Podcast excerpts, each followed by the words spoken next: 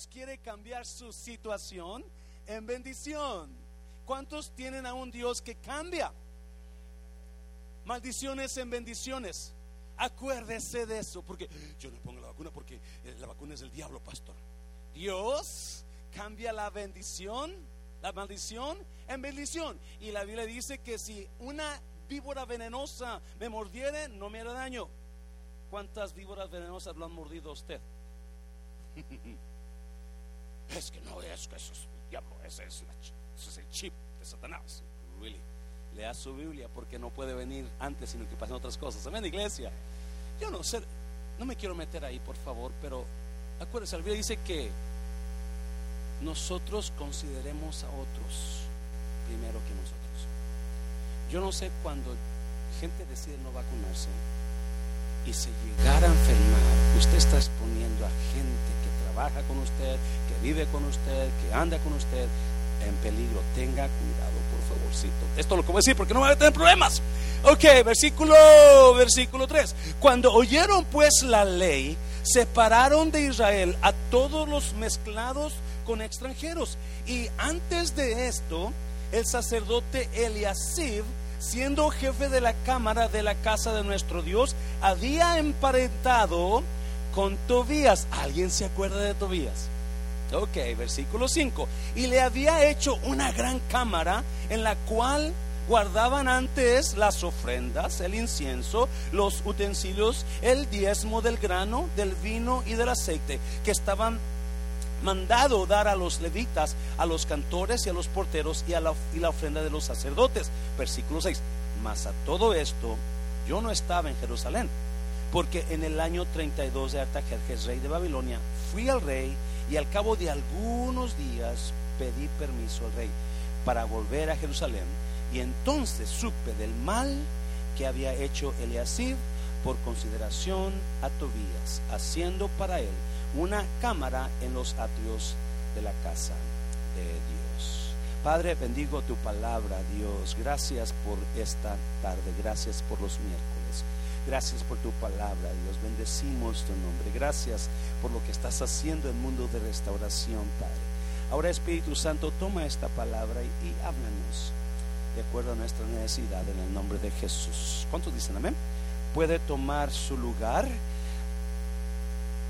A este predica le he puesto el Dios de segundas oportunidades. El Dios de segundas oportunidades. ¿Cuántos? ¿Cuántos cuando vinieron la primera vez de su pueblo y regresó, usted esperaba ver las cosas igual como las dejó? Y cuando llega allá se da cuenta que qué? Que todo cambió. ¿yeah? Usted se vino con y dejó a su novia y cuando regresa ya está casada con otro. Y era su mejor amigo. Usted, usted se viene para acá y cuando regresa está esperando ver las mismas caras, las mismas cosas, las mismas, las mismas costumbres y se you know, va a buscar a su amiga y ya está casada y usted quiere ir a invitar a tomar un café y no puedo ir porque no me deja mi esposo. Ya no es lo mismo. Algunos llegan y sus casas están cambiadas. ¿Qué pasó aquí? ¿Que no ese cuarto era así? Sí, pero tú veis, lo hice así. Y así está el libro capítulo 13 de Nehemías. Cuando el capítulo 10, escuche bien, el capítulo 10, ¿se acuerda que hubo un mover de Dios, capítulo 8, 9 y 10 de Nehemías? La palabra, el arrepentimiento y el capítulo 10, el pacto, ¿se acuerdan? Los pactos que hicieron con Dios y firmaron los pactos. Y nos comprometemos nosotros, firmado, ¡pum!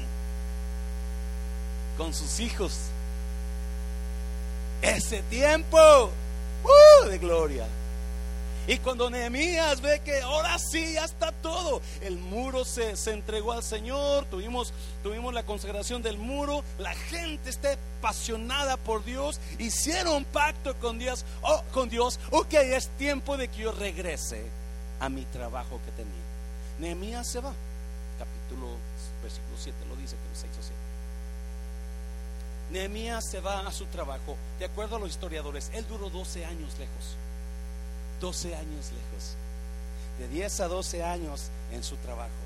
Pero un día se acuerda, voy a ver, me imagino el templo a estar más grande, los muros más altos, la gente más consagrada. Me imagino que en su mente de Nehemías, cuando va, agarra su caballo, su mulo, su burro, va, va a caminar, va pensando, oh my, voy a encontrar un montón de gente sirviendo a Dios, los domingos, la gloria de Dios bajando. Ese es el pensamiento de Nehemías, porque cuando se fue, así estaba. ¿Se acuerda? When he left, they were so passionate for God.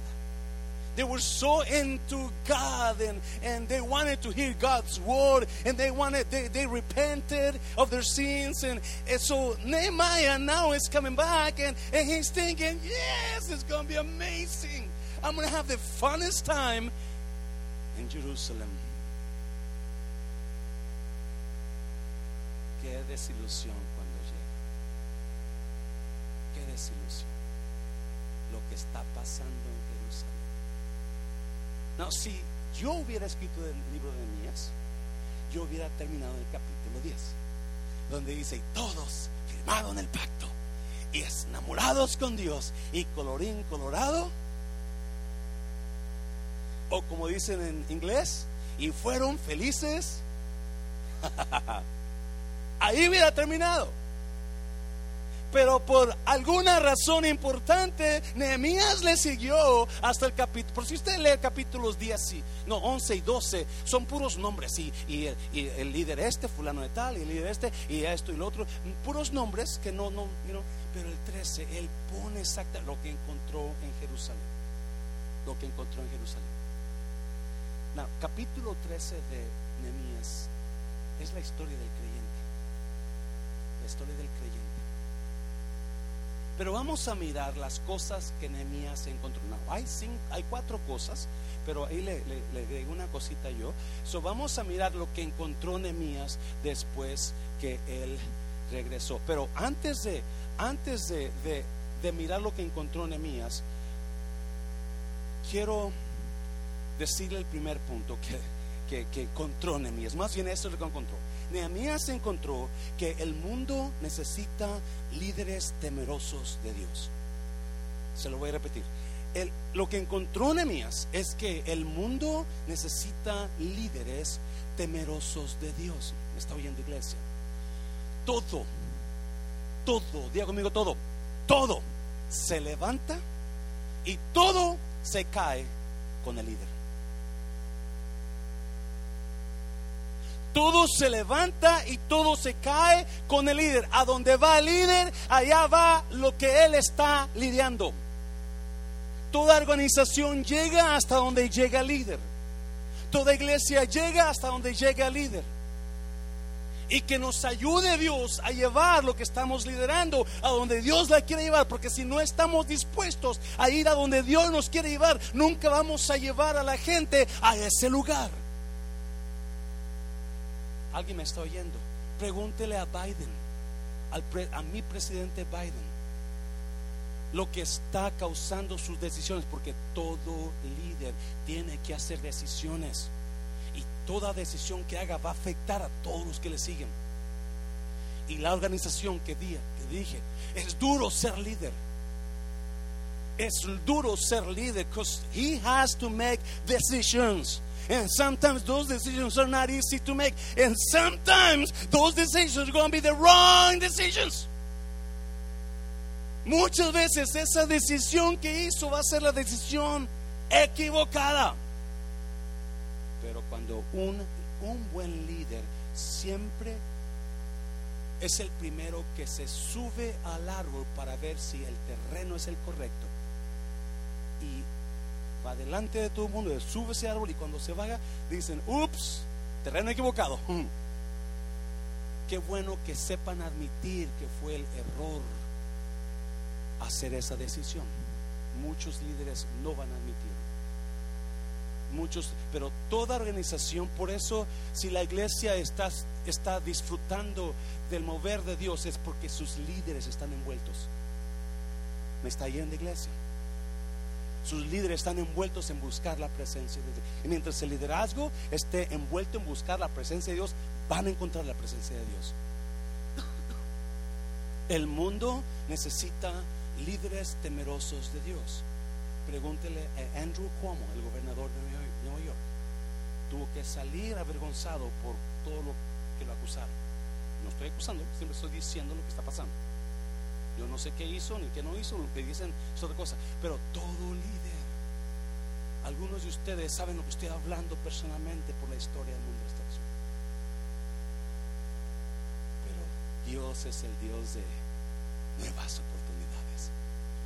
Y es, mira lo que encuentra Nehemías cuando llega. Versículo 1. Versículo 1.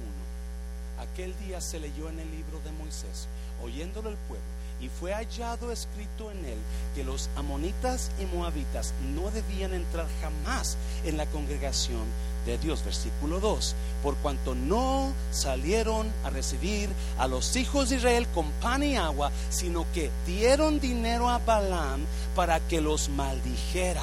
Mas nuestro Dios volvió la maldición en bendición. Oh, oh, oh. Y ese es el Dios que usted sirve. Me está viendo, iglesia. Es el Dios que usted y yo servimos. Por eso yo le digo, ¿por qué se preocupa? ¿Por qué se preocupa? No, no, no sé, no, no sé. Si usted está caminando con Dios, nada más agradezcale Dios. Yo sé que esta situación tú la cambias en bendición. ¿Me está oyendo, iglesia? Y es lo que, dáselo fuerte, Señor, dáselo fuerte con ganas, porque es el Dios que cambia lo que iba para mal para tu vida en bueno para tu vida. Y solo que primero, versículo 3, mira, versículo 3. Pon versículo 3. Cuando oyeron pues la ley, separaron de Israel a todos los mezclados con extranjeros. Cuando oyeron pues la palabra de Dios, ese día se leyó la palabra y cuando lo oyeron que no debía entrar moabita ni ah, amonita en la casa de Dios, se dieron cuenta que muchos de ellos eran moabitas y, y amonitas en la casa de Dios. So, ¿Qué hace el pueblo? O sea, oh my God, estamos mal. Cada persona que está escuchando la palabra de Dios debe de medir su vida con la palabra. Se lo voy a repetir. Cada persona que escucha la palabra de Dios debe medir su vida con lo que Dios está hablando. ¿Me está oyendo, iglesia? La razón que no hay transformación en nuestras vidas es porque escuchamos la palabra y no y decimos, eso no es para mí, es para. Qué, qué lástima que no llegó el hermano, hombre. Esto era para él.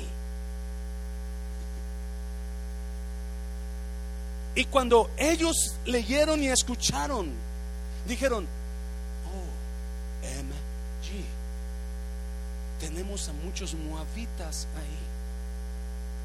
So enseguida separaron a los extranjeros con los originales. Comenzaron a actuar en la palabra porque Nehemías estaba ahí. Now, versículo 4. Y antes de esto, el sacerdote Eliasib, siendo jefe de la cámara de la casa de nuestro Dios, había emparentado con Tobías. Quédate un ratito, por favor. So, ¿Qué está pasando? Cuando ellos escuchen la palabra, se dan cuenta que están en pecado porque hay un montón de extranjeros en el templo. Cuando Dios había establecido, no. So, no hay líder en Israel o en Jerusalén que les diga, eso está mal. Eso está muy mal. ¿Por qué no, por qué no te acomodas? ¿Por qué no haces lo que está escrito? ¿Por qué no acomodas tu vida a la palabra? No había, había sacerdotes, había líderes, había nobles en Jerusalén, pero nadie hacía nada.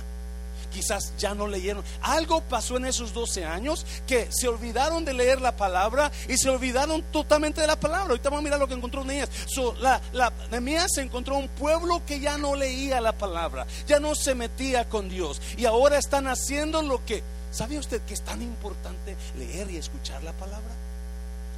Porque si no la escucha y no la lee, usted va a hacer lo que usted cree que es lo mejor para usted. Y completamente se puede desviar de lo que Dios quiere que haga. Y es así están estos hombres. Después de que en el capítulo 10, 10 años atrás, 12 años atrás, están emocionados, chille, chille, por escuchar la palabra. Ahora con el tiempo ya se totalmente olvidaron. ¿Cómo está su vida en esta tarde? ¿Está emocionado por la palabra o usted ya está? usted servía, usted, usted exhortaba a la gente, usted animaba a la gente, usted era líder en la casa, pero han pasado ya tres años, tres, cuatro, ya no años, meses. Y ya se acabó todo. Es lo que está pasando con Jerusalén. ¿Por qué Dios? ¿Qué es el pecado de ellos? ¿Por, ¿Cuál es el pecado de los judíos en ese caso? Si usted leyó versículo 1 y 2, dice que Dios había prohibido que los moabitas y amonitas entraran en la casa porque hicieron algo grave contra sus hijos. El rey de Moab, Balak, cuando miró que Moisés venía de Egipto y venía a la tierra prometida, en lugar de darle de comer y darle agua o permitirle que pasara por su pueblo, ¿qué hizo Balak? Fue y buscó a Balán, ¿se acuerda? El profeta Balán. Now, Balak ya había escuchado que Moisés, el pueblo de Dios, era unstoppable. Nadie lo podía parar. Sabía, Balán había escuchado que el pueblo de Dios, nadie podía contra ellos. Alguien me está oyendo en esta tarde. Yo no sé por qué usted se pone tan preocupado por las cosas que vienen a su vida, porque nada puede contra usted. Jesucristo dijo, yo os doy autoridad para pisar sobre serpientes y escorpiones y sobre todo poder del enemigo y nada os dañará. ¿Me está yendo iglesia? Porque se preocupa. Eso es Moisés saliendo del pueblo de, Egipto. Balán se dio cuenta. Estos chavos traen granadas, traen cañones, traen bombas atómicas. Yo voy a tener que hacer algo para, para, para pararlos. Pero como yo no puedo porque ellos están con su Dios grande, ya sé lo que voy a hacer. Voy a ir con Balaam, el profeta, porque el profeta lo que él habla, eso pasa. So voy a decirle a Balaam que maldiga al pueblo y, y, y, y así los voy a destruir. Y va y manda a sus soldados con Balaam. Y Balaam dice, no, no puedo ir porque yo soy hombre de Dios se van, al siguiente regresan. Pues dice el rey que hasta el medio reino te das y tú vas, ah, entonces sí voy. Y va Balaam. ¿Se acuerdan de la burra? La burra, la burra se enoja porque Balaam va en contra de la voluntad de Dios. Pero a veces los burros tienen más sentido común que nosotros. Amén, iglesia. A veces las burras tienen más sentido común que nosotros, porque la burra ve al ángel y se para. Y Balaam se enoja y le da y le da, y la burra le dice: ¿Por qué me pegas? El bruto eres tú, no yo. y llega allá Balaam. Y cuando comienza, y le, Balak, el rey Balak le dice: Ahí están, míralos. Y estaba Israel, le dice, con sus tiendas preciosas en el valle, así como yo miré la carpa de Matehuala preciosa la carpa. Dije, yes, gloria a Dios.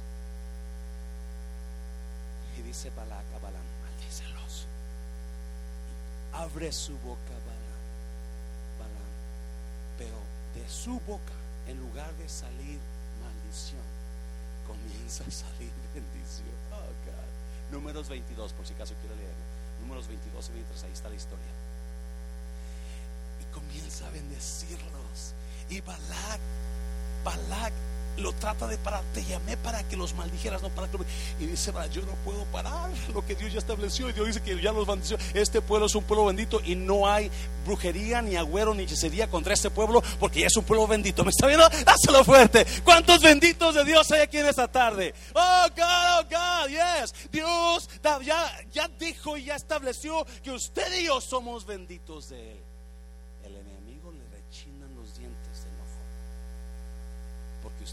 Si usted lo creyera, usted estaría con gozo, danzándole, cantándole con gritos, porque soy bendito. Yo soy bendito. Dígale a alguien, yo soy bendito de Dios. Por eso Dios estaba enojado contra los de Moab, porque trataron de maldecir al sí, Dios, Dios, Dios lo manda a usted a que no guarde rencor, pero él dice, ok, me la vas a pagar, chiquito toda persona que quiera dañar al pueblo de Dios se la va a ver con un Dios Dios, aunque no pase ahorita, mañana, pero sí Y Dios dijo, ellos no van a entrar al, templo. Mire, Deuteronomio, Deuteronomio capítulo 23. No entrará amonita ni moabita en la congregación de Jehová, ni hasta la décima generación de ellos no entrarán en la congregación de Jehová para siempre. Cuatro por cuanto no os salieron a recibir con pan y agua al camino cuando saliste de Egipto, y porque alquilaron contra ti a quien? A Balaam, hijo de Beor de Petor, en Mesopotamia para maldecirte. Cinco. Mas no quiso Jehová tu Dios oír a Balaam, y Jehová tu Dios te convirtió la maldición en bendición, porque Jehová tu Dios, ¿cuántos saben que Dios te ama, iglesia? Yeah, oh God. Dice Deuteronomio, pero no escuchó la voz de Balaam. Hay gente tratando de hablar mugrero de usted, tratando de maldecirlo, pero Dios no escucha lo que ellos dicen. Ah, dáselo fuerte, dáselo fuerte, yeah, yeah. So Dios se enoja contra Moab y dice, no vas a entrar. ¿Por qué más? ¿Por qué más? ¿Por qué más? Ah, ah, ¿Por qué más Dios está molesto? Porque cuando Balaam no pudo maldecir a los israelitas, ¿qué hizo Balaam? Los comenzó a aconsejar a pecar. Así como me aconsejaban los hermanos el sábado a la noche a pecar, así me comenzaron, así, me comenzaron, así comenzó Balaam a pecar, a enseñarlos a pecar, meterse con mujeres extranjeras. ¿Lo está oyendo? les Balaam sabía que el, mandato de Dios para los israelitas era, tú no te vas a poder casar con ningún egipcio, tú te tienes que casar con un judío o judía. Tú no te vas a casar con un mexicano, tiene que ser judío o judía. Y Balaam sabía que la única manera, era astuto Balaam, ¿saben? Que el diablo es astuto, ¿verdad? El diablo es las, las, las Jesucristo dijo una vez, dijo, sed astuto como serpiente y manso como paloma, algo así, ¿verdad? Porque las serpientes son astutas. Yes. Sobalam dijo, si yo hago que los muchachos forniquen con las de afuera, van a caer. Y Dios va a maldecirlos. Si yo que las muchachas se casen con los de afuera, ¿alguien es aquí jovencito jovencita? o varón o varona, van a ser malditos de Dios. Hay una maldición en no casarse con alguien. Pastor, pero yo lo amo, yo lo amo, yo lo amo tanto. Yo lo convierto, pastor. Usted no cree que es la hermana Santana o el hermano Santana. No, no. son especiales. Pero por eso Dios no permitió que Moab entrara en su templo So, cuando Nehemías se da cuenta, ahora, no, ahora. Vamos a, a, capítulo 13, versículo 5. Dice, oh, versículo, versículo, versículo 8. Después Nehemías dice, yo me fui, capítulos, versículo 6 y 7, yo me fui para, para Babilonia y regresé y me di cuenta que el sacerdote había sacado los diezmos, las ofrendas de la cámara del templo para meter a su pariente Tobías, porque ya había emparentado con él. No sé se casó Tobías con alguien de su familia, yo no sé cómo, si era suegro o era yerno o era nieto, yo no sé qué era Tobías, no dice ahí, pero ¿se acuerdan de Tobías? Tobías era el que qué? el opositor de Nehemías, el que siempre quería tirar los muros, ¿se acuerda? El que siempre estaba dándole, vamos a hablar, vente, queremos hablar contigo, porque no quería que Nehemías construyera los muros. Ese es Tobías. Ahora el sacerdote hace eh, en parentesco con él. Y en ese parentesco, el sacerdote le dice a tu, me imagino, la gente ya no diezma, ya no, ya no viene al templo. ¿Por qué no te metes a la cámara? Vamos a sacar las cosas que hay ahí y te metes tú. Por eso es importante un liderazgo temeroso de Dios. Porque si tú vas a sacar lo que es de Dios para meter lo que no es. ¿Quién es Tobías? El enemigo. ¿Alguien está hablando? Aquí todavía.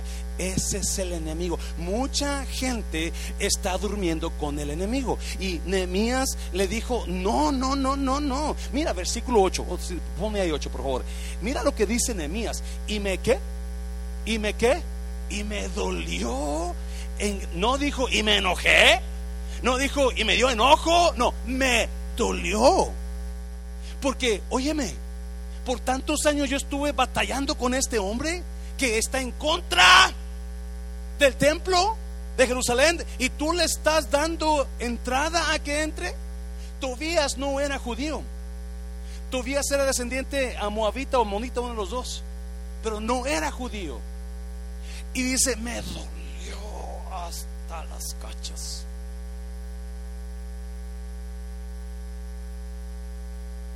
¿Le puedo decir algo? los ancianos, con los ancianos, dije, si ustedes, y yo sé que ustedes tienen amistad con ciertas personas enemigas de la iglesia, usted no puede ser anciano. Porque usted está para defender la iglesia de Dios.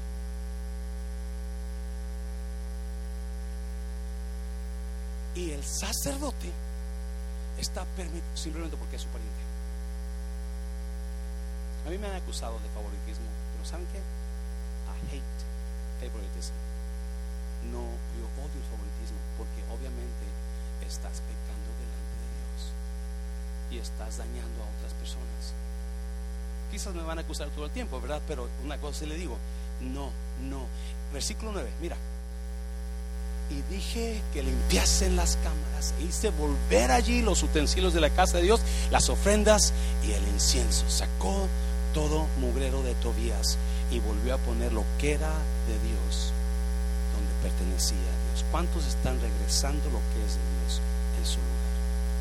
Necesitamos regresar a poner lo que es de Dios en su lugar. Y eso es lo que hizo. Encontró Nehemías a líderes sin temor a Dios. El sacerdote era uno. Número dos, número dos, ¿qué más encontró? la casa de Dios abandonada. Capítulo 10. Ellos prometieron con voto de maldición y con firmas. Vamos a cuidar de la casa. ¿Alguien se acuerda? Vamos a cuidar de la casa de Dios. Diez años después, doce años después, está abandonada otra vez. Encontré asimismo que las porciones para los levitas no les habían sido dadas y que los levitas y cantores que hacían el servicio habían huido cada uno a su heredad. 11. Entonces reprendí a los oficiales y dije, ¿por qué está la casa de Dios como? Abandonada. Obviamente, ¿por qué se fueron los levitas, sacerdotes, cantores de la casa de Dios? ¿Por qué? Porque los levitas no tenían propiedades. Ellos comían de qué? De los diezmos y las ofrendas. Amén, iglesia. Y si no hay diezmos ni ofrendas, ¡ah, qué rico está este aire! ¿Qué le pusiste? ¿Alguien está oyendo, iglesia? dijeron, ¿qué vamos a hacer? Vamos a tener que regresar a trabajar. Y se fueron a, dejaron su oficio dado por Dios por el pueblo que dejó la iglesia abandonada. ¿Cómo abandonamos la casa de Dios? Obviamente cuando usted no asiste, usted abandonó la casa. Cuando usted... Ah, Gracias, hermana. Cuando usted no da sus ofrendas y sus diezmos, usted abandonó, porque si no hay dinero, la casa no se puede mantener. Y es iglesia. Y si quiere usted saber a dónde van los diezmos de Mundo Estación, hable con Melvin y con los ancianos. Y si quiere un reporte, vaya usted a los que usted quiera y hable con Melvin. Dame un reporte, ancianos, déjeme un reporte a ver qué está pasando con él los diezmos. ¿Me está viendo, iglesia? ahora que fui a Matehuala, hablaba con los pastores y me decían, ¿saben qué? Me encantó el libro de Nehemías, porque el libro de Nehemías enseña integridad pastoral. ¿Yes? Y un pastor que roba los diezmos o el dinero de alguien, su iglesia no prospera nunca. Y le decía, hermanos, si quieren ver su iglesia prosperada, nunca, nunca roben la ofrenda. Tengan tesoreros, tengan personas encargadas y usted va a ver la obra de Dios crecer. Hazlo fuerte, Señor, hazlo fuerte. So, ¿cómo usted abandona la casa? Cuando no va, no asiste a la casa de Dios. Y cuando lo ve, le digo que, el otro día entró un señor y me dice, pastor, ¿cómo está la iglesia? digo, bien, está, a veces ya está llena, a está media, a veces la mitad, pero ahí llegan. Y dijo, no, amiga, tenemos muchos meseros. Y yo le digo, oh, trabajan en el restaurante, por eso van los domingos. No, cada mes llegan a la casa de Dios nada más. Y me dio risa porque yo nunca había pensado de esa manera. digo, wow. Cuando usted es mesero, usted abandona la casa de Dios. ¿Yes? vamos a seguir leyendo. Y todo Judá trajo el diezmo del grano, del vino y del aceite a los y todo Judá, o sea, cuando él mueve a los levitas, mueve a los, a los sacerdotes, mueve a los cantores, ok, regresan a sus puestos, pero nos vas a dar de comer, vamos a darte de comer. Un buen líder no exige mucho de los seguidores. Un excelente líder tiene que exigir mucho. Se lo voy a repetir un buen líder nunca exige mucho, no te preocupes. Pero un excelente líder tiene que exigir mucho. Nehemías va con el pueblo, no. La casa de Dios está abandonada. ¿Cómo vamos a tener los servicios para Dios? Tenemos que comenzar a ofrendar y a diezmar para que los sacerdotes, los cantores, los levitas comiencen a sigan haciendo su trabajo. Dáselo fuerte al Señor, iglesia, dáselo fuerte. Yo, yo sé que hay veces que, you know, hay, hay pastores que se, se, pasan y piden mucho, ¿verdad? Pero creo que, creo que es bueno mantener una, una, un, you know, un balance donde, ok, tenemos que hacer esto. Versículo 13 y puse por mayordomos de ellos al sacerdote Selemías y el escriba Sadoc y de los levitas a Pedaías y al servicio de ellos a Anán, hijo de Sacur, hijo de Matanías, porque eran que tenidos por fieles y ellos tenían que qué? Ellos tenían que repartir. So, puso a personas encargados de las ofrendas, del dinero, personas rectas, íntegras, porque ellos iban a estar dando a los levitas sus porciones. Yo sé que hay personas que necesitamos crecer y no personas quizás líderes o encargados de algo y, su mente todavía no entiende ciertas cosas y, cuando se les exige y madurez, se les exige que suban de nivel o cambio de pensamiento, se molestan. ¿Me está viendo iglesia? Pero si usted encuentra algo bueno de esa exigencia, usted va a crecer a otro nivel no se moleste, al contrario, mire qué es lo que le puede ayudar ese consejo o esa exigencia. Porque si usted lo puede agarrar y dice, no, yo voy a actuar de una manera mejor. Yo voy a comenzar a ser más íntegro y a... Dáselo fuerte, Señor, dáselo fuerte. Número tres, ¿qué más encontró Nehemías? ¿Qué más encontró? Prioridades desordenadas. Prioridades, ¿cuántos saben cuál es su prioridad en su vida? ¿Alguien sabe cuál es su prioridad en su vida? ¿O cuáles son sus prioridades? ¿Ah? ¿Qué es primero en su vida? ¿Mm? El nuevo show, pastor. Yo no me la pierdo ni porque. ¿Qué es su prioridad en su vida? El domingo en la noche, después de que mi hermano Elia predicó, me pasaron el micrófono y, y sentí en mi corazón orar por ciertas situaciones y de repente, sentí orar por matrimonios y hubo unas dos o tres personas que levantaron su mano donde su matrimonio se está destruyendo. ¿Cuál es su prioridad en su vida? Dios, número uno. Dios número uno. No necesita, escuche bien, como un pastor no necesita usted estar en la casa de Dios para que Dios sea su prioridad. Pero obviamente si usted va a honrar a Dios, la casa de Dios es el primer lugar donde usted puede honrar a Dios. Usted puede honrar a Dios donde quiera, pero Dios se honra. Pues, ¿qué es honra? ¿Qué significa honra, pastor? Honra es hablar bien de alguien, adular a alguien, darle regalos a alguien y siempre mantener a esa persona o esa cosa como en un alto nivel sobre usted. Eso es dar honra. Yo siempre hablo bien de Dios, yo estoy honrando a Dios, Dios es mi Señor, Dios es precioso. Y dar regalos, yo siempre estoy ofrendando o diezmando a Dios, yo estoy honrando a Dios. Es más, Proverbios capítulo 3 dice, honra al Señor con tus bienes, con las primicias de todos tus frutos, y tus graneros serán llenos y rebosarán de abundancia. Honra al Señor, porque estás, eso es honrar cuando das. Y es iglesia. So, ¿Qué es primero en su vida? Dios. ¿Qué es segundo en su vida? Su pareja, no su familia. Su pareja. Y si usted pone a, un, a su carro primero que su esposo o su esposa, usted tiene sus prioridades desordenadas. Si usted pone su trabajo primero que su pareja, usted tiene sus prioridades desordenadas. Y muchos matrimonios están batallando porque sus prioridades están desordenadas. Y es iglesia. Usted está peleando por un carro cuando, ¿qué es más importante, el carro o su pareja? Su pareja.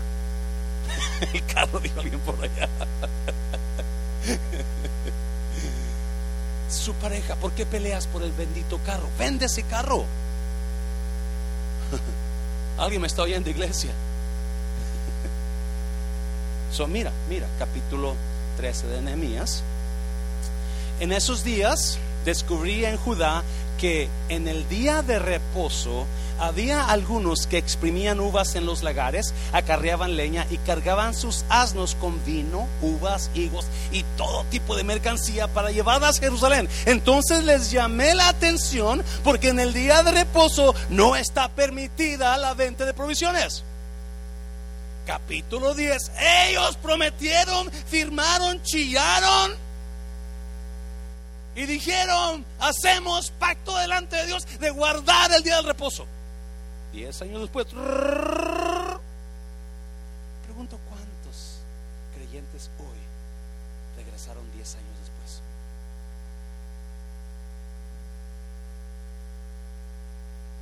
¿Dónde ya? ¿Alguien me está oyendo, iglesia? Versículo 16. En Jerusalén descubrí también a un grupo de tirios que en el día de reposo vendían pescado y otras mercancías a los de Judá. 17 que ya se me hace tarde. Entonces llamé a los jefes de Judá y les dije, entonces llamé a quienes? A los jefes, a los líderes. Y les dije, ¿por qué? What? Really? La tierra necesita líderes temerosos de Dios. Temerosos de Dios.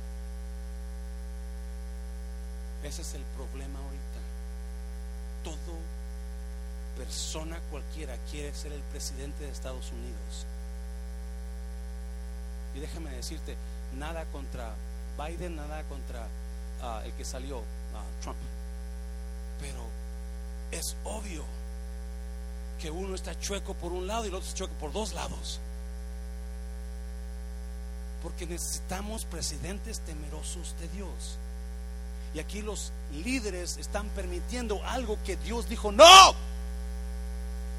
Mi hija me regaña mucho. Porque dice, papá, papi, tú y tus ancianos deben estar al tanto de lo que pasa en la iglesia y corregir lo que está chueco. No es cualquier cosa. Yo tengo miedo de besar con ella.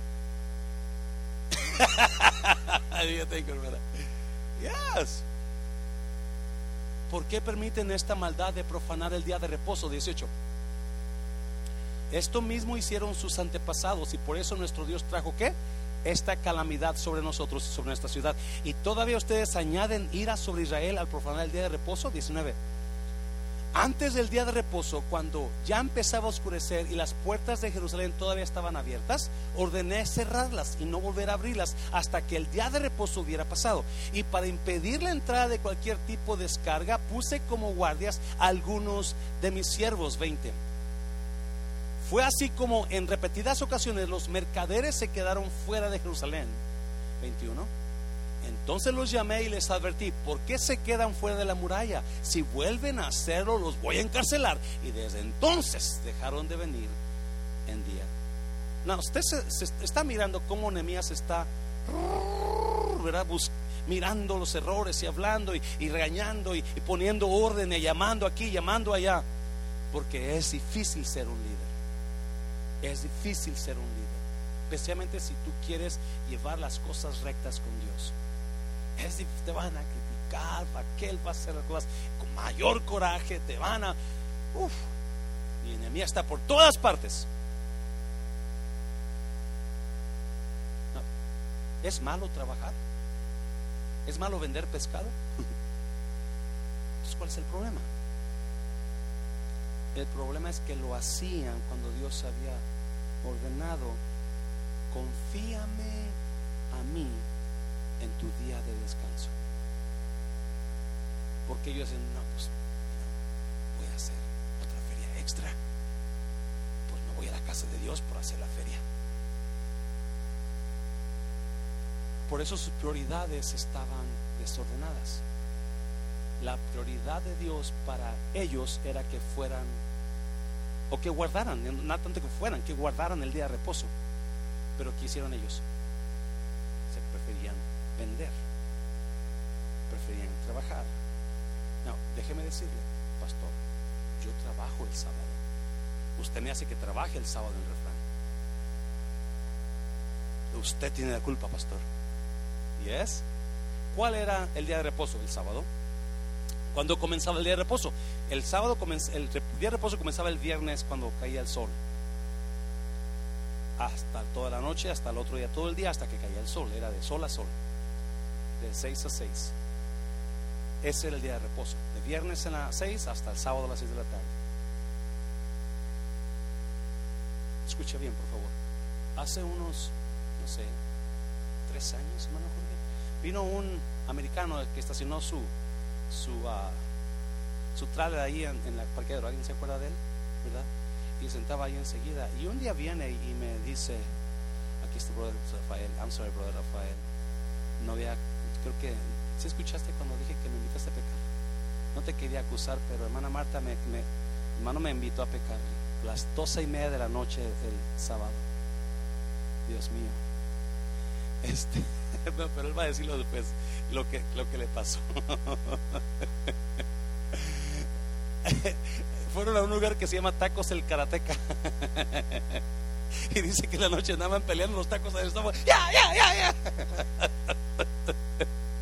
se levanta arrepentido delante de Dios, pidiéndole perdón por haber comido tacos del karateca. oh, we had so much fun. Escuche bien, por favor. Ese americano, ese americano vino dos o tres domingos. Como el cuarto domingo, un día tenemos una junta de líderes ahí. Y, y cuando termina la junta, yo tenía otra junta en no sé dónde. Yo tenía que correr y me para. Hey, ¿puedo hablar contigo? Le dije, ah, lo siento, pero tengo que correr. Dice, mira, me encanta tu iglesia, me encanta tu iglesia. Híjole, tienes, casi es perfecta. dice, te falta una cosa. dije, oh.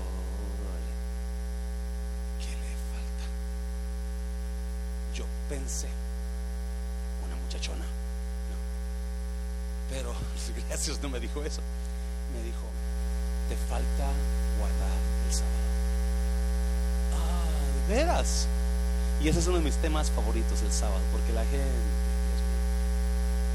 Vamos a Colosenses capítulo. ¿Por qué? ¿Se debe guardar el sábado? ¿Se debe guardar el sábado, pastor? ¿Se debe guardar el domingo? ¿Se debe guardar? Escucha bien. La Biblia enseña que tú debes guardar un día. ¿Yes? Que debes guardar un día y confiarle a Dios que ese día Dios lo va a suplir. Ah, mira, Colosenses. No dejen que nadie los que, en otra versión dice condene, en otra versión dice los juzgue, los condene por lo que comen o qué más, o beben. ¿Cuánta gente anda condenando por lo que usted come, a lo que usted bebe? Yes, quizás aquí no, pero o porque no celebran ciertas fiestas ni respetan los días de luna nueva o de día de reposo. La Biblia, el Nuevo Testamento, en ningún lugar enseña que usted debe guardar el día de reposo. ¿Por qué? Mira, versículo 17. Todo eso no era más que la sombra engañosa de lo que estaba por venir. Lo real y verdadero es Cristo. El día de reposo es Cristo. La versión original dice, el día de reposo es Cristo. Mi reposo es Cristo. Cuando yo entro a la familia de Dios, entro al reposo de Dios, dice Hebreos. Y el reposo de Dios es Cristo para mí. No, claro que sí. Vamos a hacer tiempo para buscar a Dios, pero no guardamos días, ni comidas, ni bebidas. ¿Por qué? Porque eso es la ley. Y yo no, yo no soy salvo por la ley, yo soy salvo por lo que Cristo hizo en la cruz. Yo no puedo hacer nada por ser salvo. Cristo lo hizo todo cuando murió en la cruz por mí. ¿Me está oyendo, iglesia? So, no, no tiene que guardar el sábado no tiene que guardar el día de reposo, pero sí tiene que darle tiempo a Dios para escuchar su palabra. Dáselo fuerte, Señor, por favor. Ya termino, ya termino. No, si usted sigue leyendo, si usted sigue leyendo, ah, usted va a encontrar que después un hijo de un sacerdote estaba casado con otra, una muchacha que no era judía, y, y, viene Nehemías y y lo agarro de las greñas y lo desgreño. Así dice, si usted sigue leyendo, no voy a ir para allá porque ya es tarde y vamos a orar ahorita, porque falta un punto nada más. Este, pero el celo del Señor en Nehemías. Últimamente yo me he encontrado teniendo celo por lo que la Biblia enseña y yo no era así. Yo, ok, ok, ok, tiene razón usted, sí, pero no. Dios ha despertado un celo por mí por lo que es lo. Especialmente cuando hay personas que quieren agregarle o ayudarle a Dios en la salvación. Yo le voy a ayudar a Dios, por eso yo no me pinto, porque yo no me pinto para ser salva.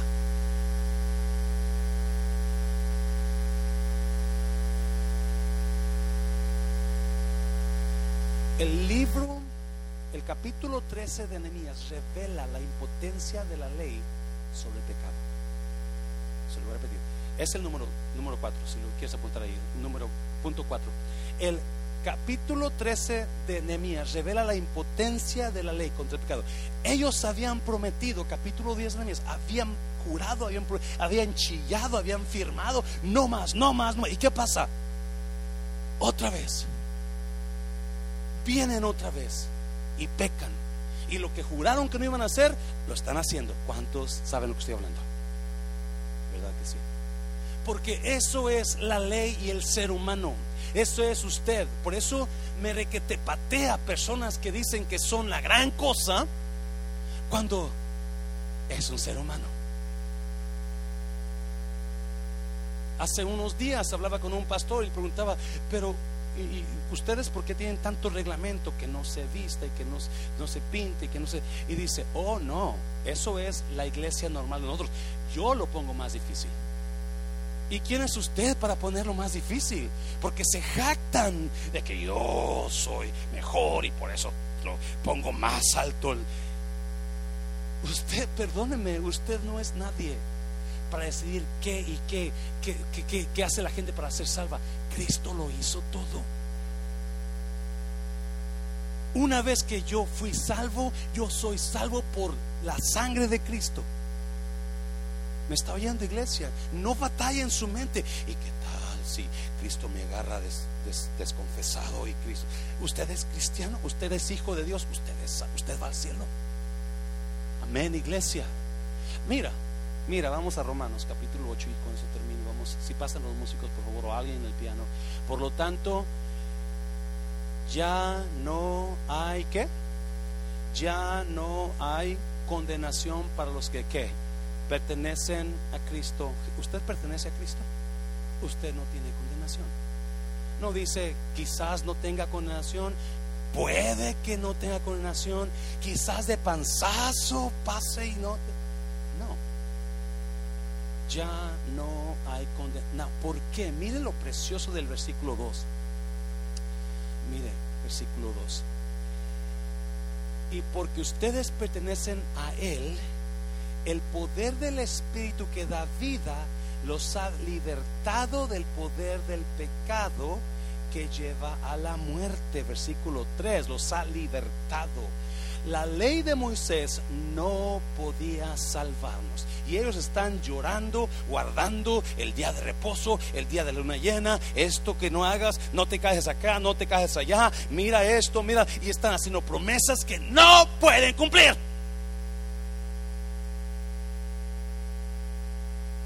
La ley de Moisés no puede salvarnos, porque nuestra naturaleza pecaminosa es ¿Y es iglesia?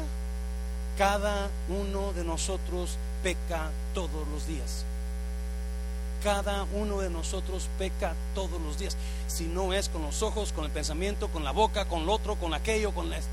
Pero cada eso, eso se llama humanidad. Por eso la importancia de tener a Cristo. Me sorprendo, hay gente que piensa, yo soy bueno, yo no hago mal a nadie, yo no peco, yo no, yo no le pego a mi esposa, yo no la, soy infiel a mi esposa, yo no digo más palabras. Eres pecador, chiquito. Eres pecador.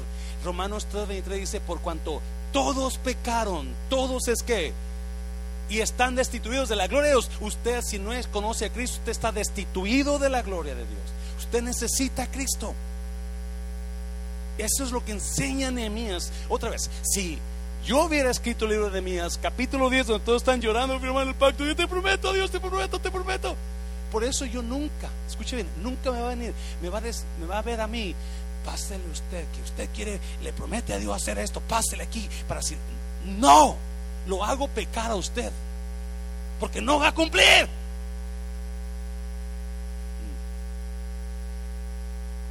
Así que Dios hizo lo que la ley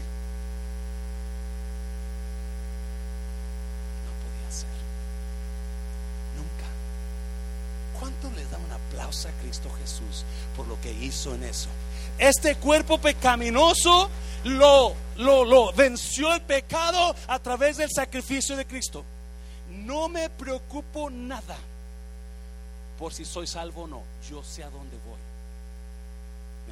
no porque yo me crea el pastorazo, pero por lo que Él hizo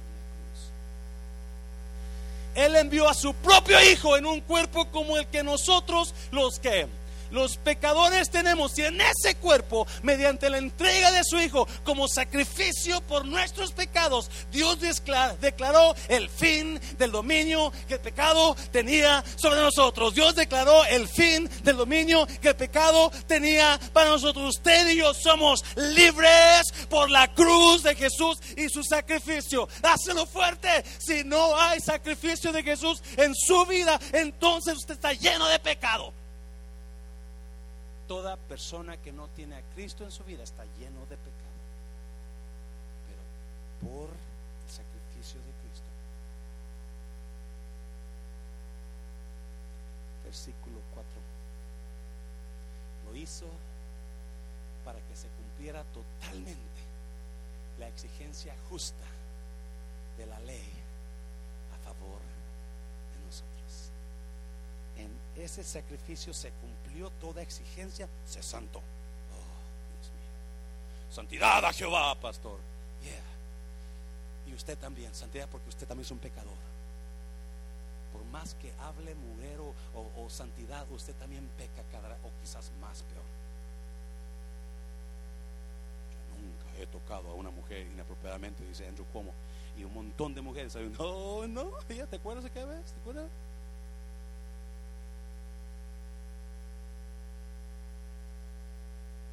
Es increíble la paz que hay en tu conciencia cuando te das cuenta que donde abundó el pecado, sobreabundó la gracia de Dios. y como creyente, no como pastor, como creyente, cada vez que el pecado quiere venir a hacerme pecar o ir al karateca, me cubro bajo la gracia. ¿Me está oyendo? Me cubro bajo la gracia de Cristo. No para ir a pecar, pero para asegurarme que mi pecado fue completamente cancelado en el sacrificio de Cristo. Dáselo fuerte, Señor, dáselo fuerte. Póngase de pie. Póngase de pie. Dame sol, María.